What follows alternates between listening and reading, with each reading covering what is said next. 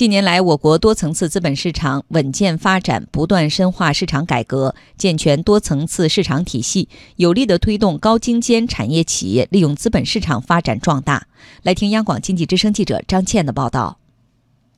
在昨天的二零一八金融街论坛年会分论坛上，北京市西城区人民政府区长王少峰说，北京市西城区区属资本运营平台北京金融街资本运营中心将发起设立北京新动力股权投资基金，目标规模一百亿元人民币，加大对金融科技和财富管理等战略性新兴金融业态的培育力度。在专业服务方面，支持鼓励为金融科技机构提供会计。法律、审计、知识产权、人事代理、档案、社会保险、专业培训等服务的中介机构创新服务内容和方式，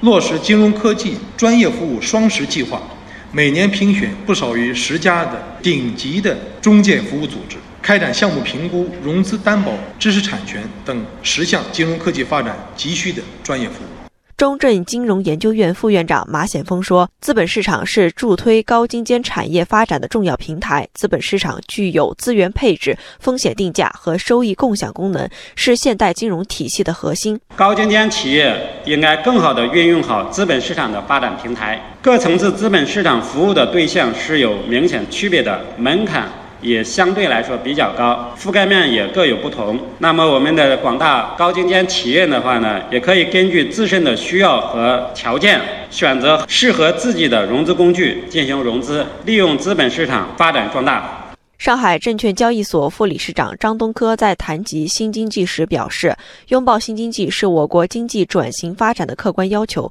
去年以来，上交所实施了新蓝筹行动，支持优质企业发展。”而深圳证券交易所副总经理李辉表示：“未来深交所将进一步发挥资本市场核心平台作用，全面服务创新驱动发展战略，着力推动高精尖产业升级发展，从四方面着重开展：多渠道提高直接融资比重，支持。”高精尖企业通过 IPO、再融资等方式，借助资本力量做大做强，积极推动上市公司并购重组，积极推进以产业整合为重点的市场化并购重组，不断提升服务新经济的能力，积极推动并全力配合创新企业境内发行股票或存托凭证试点平稳实施落地，全面打造创新资本生态圈。在证券中国投资基金业协会党委副书记、纪委书记胡家夫看来，金融是现代经济的核心，经济越发达，私募越活跃，地区的创新活力和对风险资本的吸引力就越强。下一步，协会将与有关方面